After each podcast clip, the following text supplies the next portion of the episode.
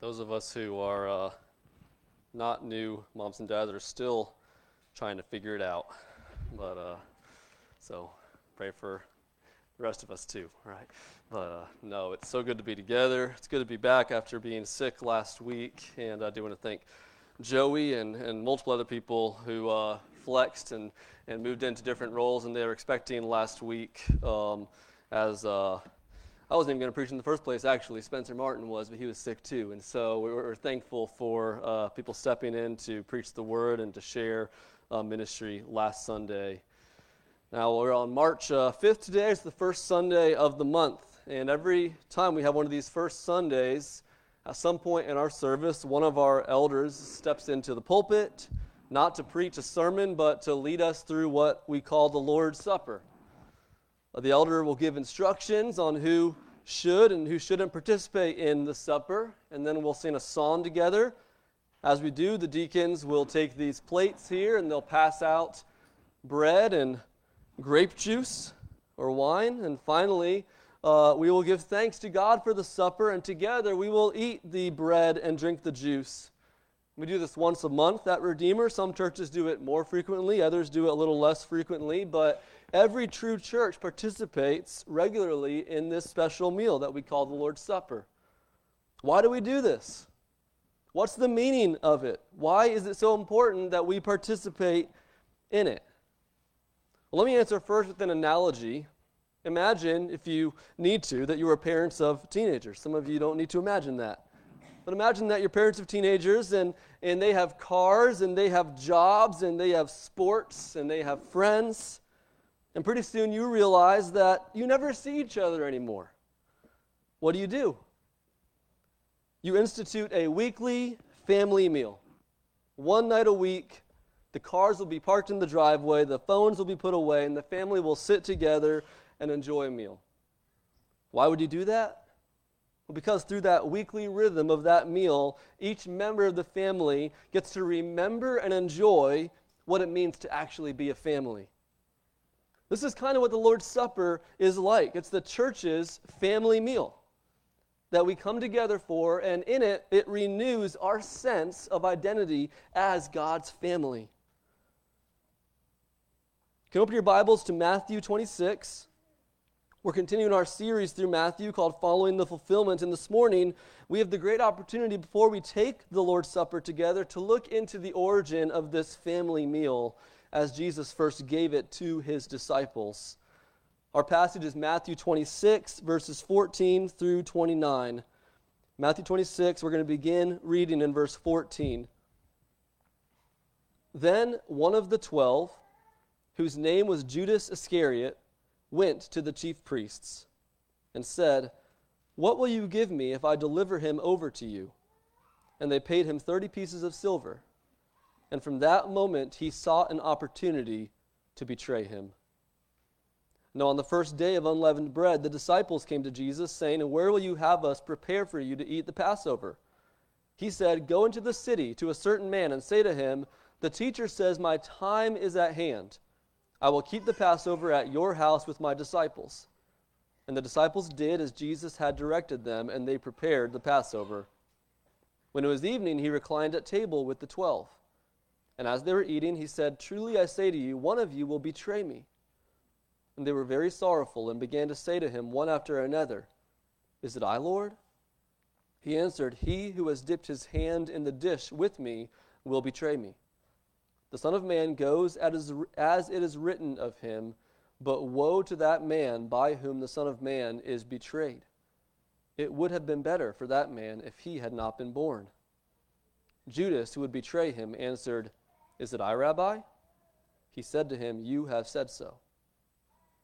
Now, as they were eating, Jesus took bread, and after blessing it, broke it, and gave it to the disciples, and said, Take, eat, this is my body. And he took a cup, and when he had given thanks, he gave it to them, saying, Drink of it, all of you, for this is my blood of the covenant, which is poured out for many for the forgiveness of sins. I tell you, I will not drink again of this fruit of the vine until that day when I drink it new with you in my Father's kingdom. Church, what are we doing when we take the Lord's Supper? This morning we're going to see that whenever we take the Lord's Supper, we're doing three things. We are enjoying Jesus' friendship, we are embracing Jesus' sacrifice, and we're anticipating Jesus' return. We're enjoying Jesus' friendship. We are enjoying our communion with Christ. We're embracing his sacrifice. We're embracing the covenant that he has brought us into through his sacrifice, and we're anticipating the consummation. We're anticipating Jesus' return. As we think about each of these things this morning, my prayer is that we will grow in cherishing the Lord's Supper as a wonderful gift to us. Not something that we should do or something that we have to do, but something that we get to do, something that we can't wait to do once a month as we gather together because it is such a wonderful gift. In the Lord's Supper, first, we enjoy Jesus' friendship. We enjoy Jesus' friendship. Now, I want to ask have you ever been hurt by a friend? Has a friend of yours ever gone behind your back? Most, if not all of us, could say yes to those questions. We know the pain of betrayal. But listen, no one knows it better than Jesus does. No one's been hurt like a friend by a friend like Jesus has. And before we get to the supper, Matthew tells us that one of Jesus' friends, one of the 12 disciples, was conspiring against him. We see it in verses 14 through 16. Then one of the 12, whose name was Judas Iscariot, went to the chief priests and said, What will you give me if I deliver him over to you? And they paid him 30 pieces of silver. And from that moment, he sought an opportunity to betray him. So, up to this point in the Gospel of Matthew, there has not been even a hint of evidence that Judas would betray Jesus like this. He was one of the twelve. He had left everything to follow Jesus. He was a witness to all the miracles of Jesus. He even would have participated in the ministry that Jesus gave the disciples to do. And yet, it seems that as the cross drew nearer, and as it became more obvious to Judas that Jesus was not the Messiah that he thought he was going to be, it seems that Judas became disillusioned with Jesus. And ultimately, he decided to turn against him. He went to the chief priests ready to hand Jesus over, but also wanting to make sure he gets some sort of return for this act of betrayal. What will you give me if I hand him over to you? And the price that they agreed on was 30 pieces of silver. Just to put that in perspective, this was the same value that the Old Testament law assigned to a slave if if a slave had died by the hand of someone's animal 30 pieces of silver. This was the equivalent of about four months' wages. It was really little more than what a severance package would be today. And to Judas, this was enticing enough to follow through with the act. This was enticing enough to betray Jesus. He took the silver and he began to look for his chance to hand him over. It's with this looming betrayal in the background, this looming betrayal in our minds, that Matthew moves the narrative forward to the first day of the Feast of Unleavened Bread. It's a Thursday, and all of Jerusalem is getting ready to observe the Passover feast that evening, including Jesus' disciples. Look at verses 17 through 19. Now, on the first day of unleavened bread, the disciples came to Jesus, saying, Where will you have us prepare for you to eat the Passover? He said, Go into the city to a certain man and say to him, The teacher says, My time is at hand. I will keep the Passover at your house with my disciples. And the disciples did as Jesus had directed them, and they prepared the Passover. Now, this certain man is, is somewhat mysterious. We don't know if Jesus had um, talked to this man before, if this is, this is a verse that speaks to his own just control and sovereignty and all these things. But what we need to see is that when the disciples ask Jesus where they should prepare to eat the Passover, Jesus has already made arrangements. Jesus knows that his time is at hand. That is, he knows that the time of his death is at hand. He knows that the hour has come. In just a few short hours, he's going to be arrested and crucified. And so he has prearranged in Jerusalem a place to share a special Passover meal with his disciples. And this brings us to the meal itself. Don't miss the sweetness of verse 20. When it was evening, he reclined at table with the twelve. Some of our most cherished memories are times we've shared with friends and family over a meal. I'm sure you can think of one right now, a time that, that you were with your family or some friends at a meal. It's especially the case if the meal had a sense of finality to it. Maybe, maybe it was a final get together with your friends before you moved to a new city. Maybe it was the final meal of a family vacation. Well, here Jesus and his disciples are enjoying this supper together, and Jesus knows that this will be his final supper with them before his death. And we can only imagine the sweetness of the time of fellowship that they were sharing, the encouragement that would have been to Jesus to sit with his friends and to share this meal together. But at some point during the meal, Jesus begins preparing them for what's to come. Verses 21 to 25 And as they were eating, he said, Truly I say to you, one of you will betray me. And they were very sorrowful and began to say to him, one after another, Is it I, Lord? He answered, He who has dipped his hand in the dish with me will betray me. The Son of Man goes as it is written of him, but woe to that man by whom the Son of Man is betrayed. It would have been better for that man if he had not been born.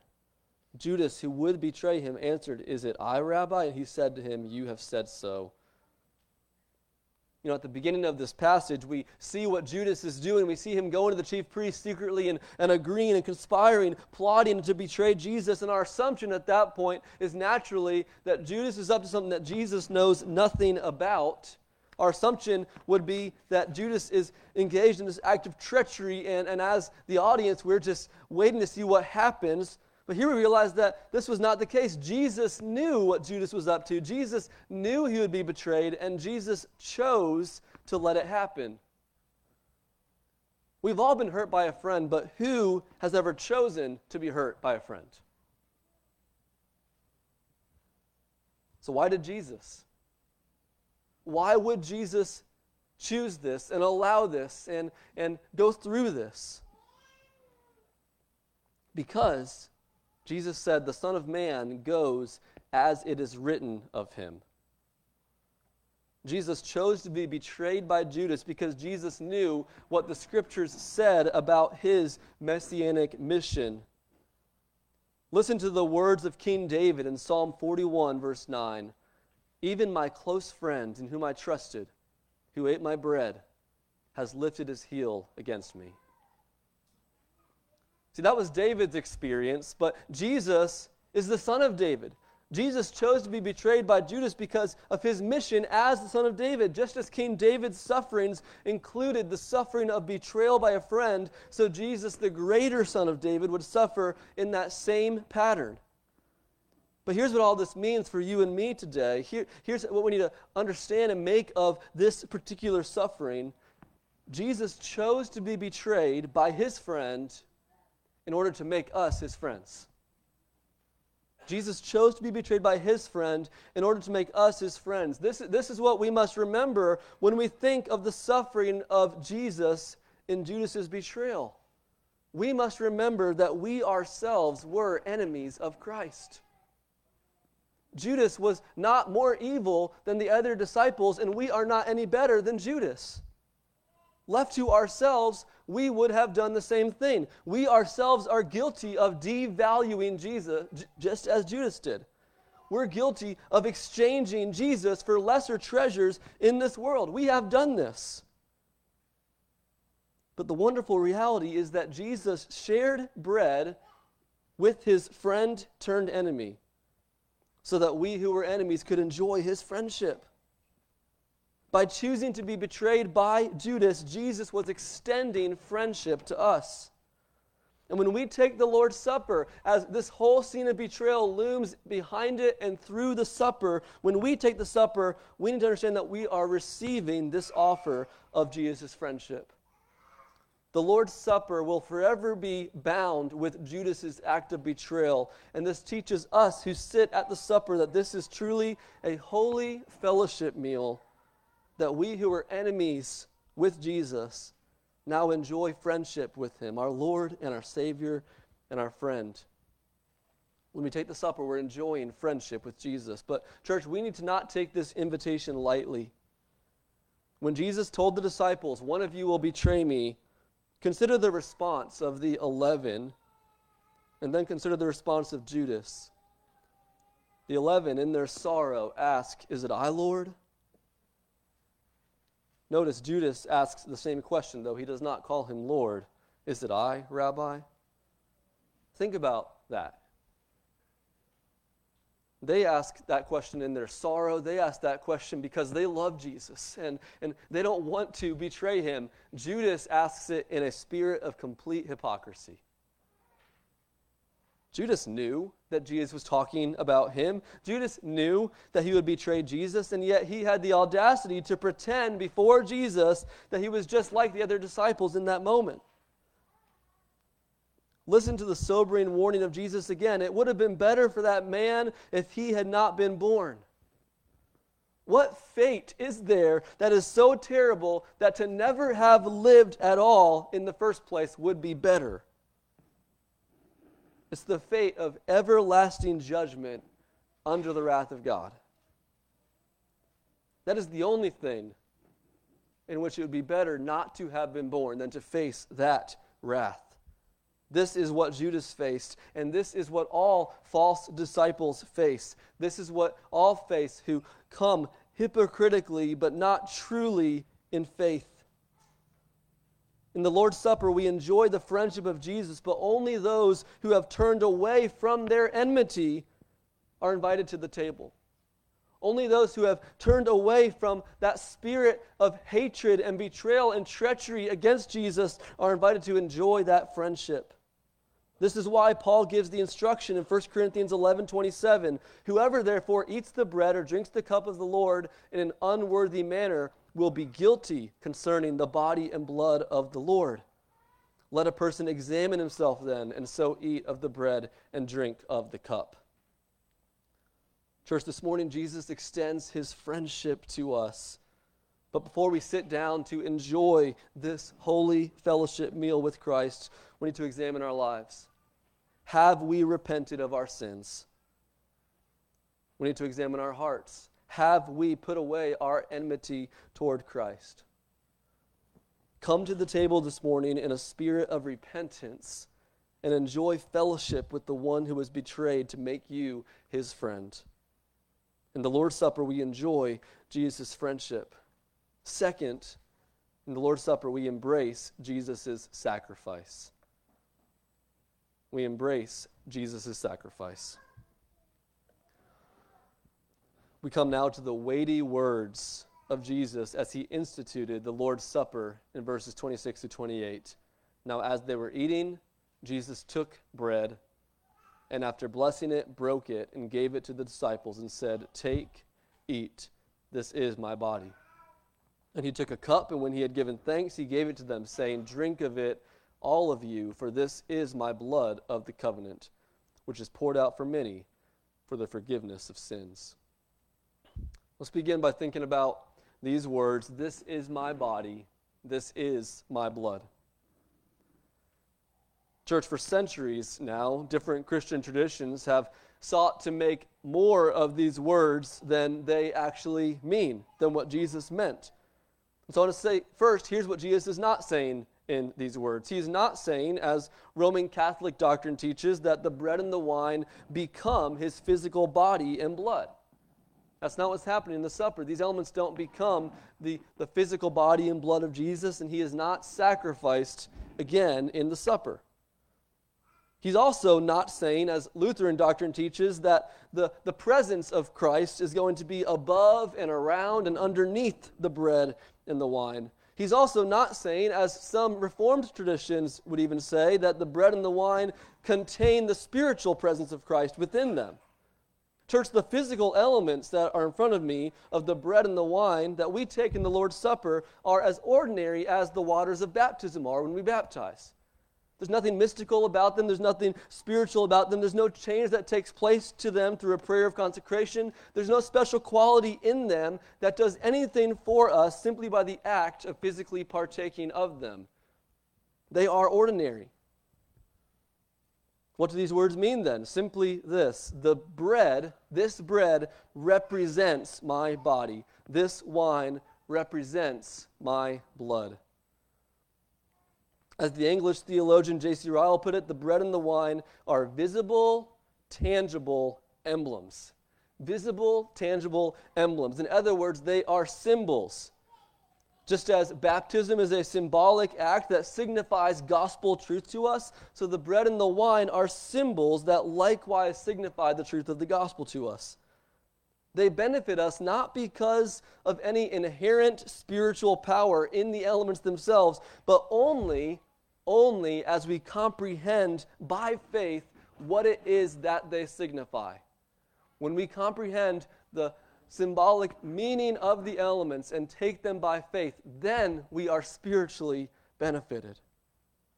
And so, what we need to know is what gospel truth do they signify? Well, he says of the bread, This is my body. The bread represents the body of Jesus Christ but not merely the body of Jesus as it was in his life. Understand, Jesus broke the bread and then gave it to the disciples. Just as Christ broke the bread and gave it to his disciples, the bread represents the body of Jesus as it would soon be broken. And so the bread signifies to us the sufferings of Christ. The bread signifies to us that the Son of God truly took on our humanity and then in his real and true human body, he was stripped and he was scourged and he was crucified. The bread signifies to us the fulfillment of Isaiah 53 5. But he was pierced for our transgressions, he was crushed for our iniquities. The broken bread of the Lord's Supper symbolizes the substitutionary sufferings of Jesus Christ. The Son of God became the Son of Man. He took on a true human body, and in our place, that body suffered for us. And then Jesus says, This is my blood of the covenant, which is poured out for many for the forgiveness of sins. So, what does the cup signify? Jesus says it represents his blood. And what we need to understand is that blood is another word for sacrifice. When Jesus says, This is my blood, he's speaking of his sacrifice. You see, for generation after generation, the Israelites had offered animal sacrifices to make atonement for their sins and remain in a covenant relationship with God. But what we learn in the Bible is that these sacrifices that the Israelites offered were actually insufficient to remove their true guilt. The blood of bulls and goats could never actually take away their sin. They were shadows that pointed ahead to the one sufficient sacrifice that God Himself would provide the sacrifice of Jesus Christ, the Son of God who had become a sinless man. And we know that this is what Jesus meant because He tells us that His blood would be poured out for many for the forgiveness of sins. This is my blood poured out for many for the forgiveness of sins. Do you remember when the angel announced to Joseph all the way back in Matthew 1 call him Jesus, for he will save his people from their sins? Well, here we see how Jesus would do this by sacrificing himself for us. Scripture tells us that the wages of sin is death, but Jesus sacrificed himself in our place to save us from the death that we deserve to die. And because he poured out his blood for many, the many can be forgiven of sin. This is what the blood represents his sacrifice, which saves us from our sin. Now, there's more we need to say. What is the result of this forgiveness? Notice Jesus says, This is the, my blood of the covenant. My blood of the covenant. You see, forgiveness is not an end in itself. Let me ask you, why do you want to be forgiven of your sins? Why should we want that? Why is forgiveness good news? It's because through forgiveness, we are brought into an everlasting covenant relationship with God. Through forgiveness, we're brought into covenant relationship with God. This will be on the screen. Listen to how the prophet Jeremiah described this covenant in Jeremiah 31. Behold, the days are coming, declares the Lord, when I will make a new covenant with the house of Israel and the house of Judah. Not like the covenant that I made with their fathers on the day when I took them by the hand to bring them out of the land of Egypt, my covenant that they broke, though I was their husband, declares the Lord. For this is the covenant that I will make with the house of Israel after those days, declares the Lord. I will put my law within them, and I will write it on their hearts. And I will be their God, and they shall be my people. And no longer shall each one teach his neighbor and each his brother, saying, Know the Lord, for they shall all know me, from the least of them to the greatest, declares the Lord. For I will forgive their iniquity, and I will remember their sin no more. They will all know me for I will forgive their sin. Forgiveness leads to knowing God. Forgiveness leads to covenant relationship with God. Because of forgiveness, He can be our God, we can be His people. Church, do you see in those words how this covenant is contrasted with the old covenant that God made with His people? That covenant was made when God took them by the hand to bring them up out of the land of Egypt. That covenant was made when the Passover happened. That covenant was made through the redemption of Passover, the very Passover that they were just commemorating at this meal. But here's what Jesus is saying there's going to be a greater redemption through a greater sacrifice that results in a greater covenant. Not a deliverance from physical slavery through a slaughtered lamb, resulting in a covenant that they couldn't keep. No, it's going to be deliverance from our slavery to sin through Jesus, the Lamb of God, resulting in a new covenant relationship that our sins can never break. All of this, church, is represented in the cup. The cup symbolizes Jesus' redemptive sacrifice for our sin that brings us into covenant relationship with God. Now, notice one more thing. Jesus says, poured out for many poured out for many. Not all, but many. And here's my question for you this morning. Here's the question that each one of us needs to answer Am I one of the many? Here's what Jesus did He poured out His blood for the forgiveness of many, but do I know that Jesus did this for me? Do I know that He died for my sins and that I am included in this new covenant community? Am I part of the many? The way we know that we are is by faith. By faith. And this is what eating the bread and drinking the cup is all about. When we take the bread and drink the cup, we are personally proclaiming not merely that Jesus died for many, but that Jesus died for me. When we take the bread and drink the cup, we are embracing Jesus' sacrifice by faith.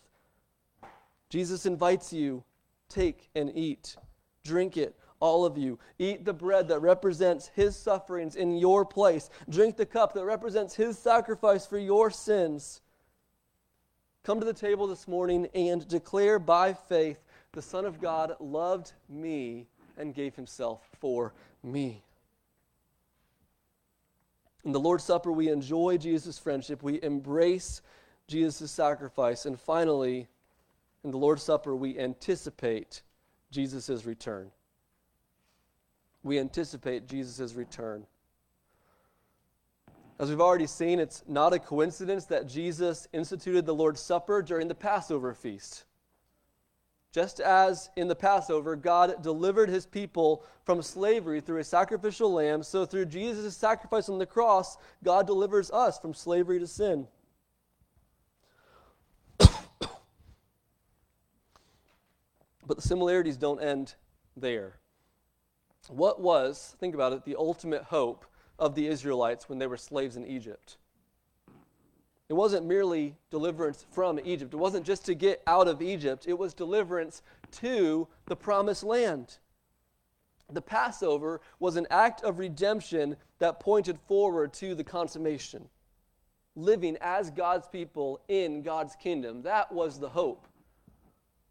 With that in mind, look at the final thing Jesus says in verse 29 I tell you, I will not drink again of this fruit of the vine until that day when I drink it new with you in my Father's kingdom. You see, just as the Passover pointed forward to life in the promised land, so the Lord's Supper points forward to eternal life in the kingdom of God. Today, while Jesus' presence is here with us by his Spirit, Jesus is not physically with us. He has risen from the dead, ascended into heaven, And right now, Jesus is seated at the right hand of God the Father. But a day is coming, and we heard this in Matthew 24 and 25. A day is coming when Jesus will return to this world in glory, and he will judge all those who have not repented of their sins, and he will establish his church, his people, in God's kingdom forever. And on that day, here's what the Bible says we will do we will enjoy a feast with Jesus. We'll enjoy supper with Jesus again. Listen to the words of Isaiah 25. On this mountain, the Lord of hosts will make for all peoples a feast of rich food, a feast of well aged wine, of rich food full of marrow, of aged wine well refined. And he will swallow up on this mountain the covering that is cast over all peoples, the veil that is spread over all nations. He will swallow up death forever, and the Lord God will wipe away tears from all faces. The reproach of his people he will take away from all the earth, for the Lord has spoken. It will be said on that day, Behold, this is our God. We have waited for him that he might save us. This is the Lord. We have waited for him. Let us be glad and rejoice in his salvation. Church family, what are your sorrows today? What are your sorrows? What, what are the things that are bringing you to tears in your life right now? What are the sufferings that you're bearing under right now? We need to remember that we live in the already and the not yet. We have been delivered from sin through the sacrificial death of Jesus, but we have not arrived in the life of God's kingdom we still, we're still here. We remain in a sin broken world, and in this sin broken world, we experience much sorrow and much suffering. But when we take the Lord's Supper, when we come to the table, we not only look back at our deliverance, we look forward to the consummation. We look forward to the kingdom. We look forward to the return of Christ. We don't just look back at Jesus' sacrifice for our sins, we look forward to the day that we see him in his glory. Listen, right now we are waiting, but on that day we will not be waiting anymore. Just as those words in Isaiah said, we will say, Behold, this is our God. We have waited for him. We, we have, as in we did. We were waiting, but we're not waiting anymore. He's here. Our waiting is over. Let us be glad and rejoice in his salvation. That day is coming, and that is what the Lord's Supper reminds us of. We're anticipating his return. This morning, as you eat the bread and drink the cup, let the Lord's Supper fortify your faith in your waiting. Let the Lord's Supper strengthen you for these momentary sorrows and these momentary sufferings and these momentary afflictions. Let the Lord's Supper remind you that one day we will feast with Jesus in the kingdom of God. Church, the Lord's Supper is an invitation from Jesus to us. As I meditated this week, I wrote just a simple reflection on what it is that Jesus is offering to us in the supper. And I want to invite you to just take this moment to reflect on Christ's invitation to you today. Jesus, you're inviting me, though I was your enemy, to sit with you and share a feast. Your friendship, Lord, you offer me. Jesus, you're inviting me to take the bread of Calvary, to drink the cup and share the feast. Redemption, Lord, you offer me. Jesus, you're inviting me to follow you in suffering until the coming kingdom feast. Your promise, Lord, you offer me. Jesus is inviting us this morning to enjoy his friendship to embrace his sacrifice, to anticipate his return. And as we prepare to take the supper now, as the music team comes up this morning, if you are walking in repentance of your sins and you're placing your faith in Jesus Christ alone as your Savior, then receive this invitation. Receive the invitation to the supper and enjoy this family meal by faith that He is our Savior and He is our King and He is our friend.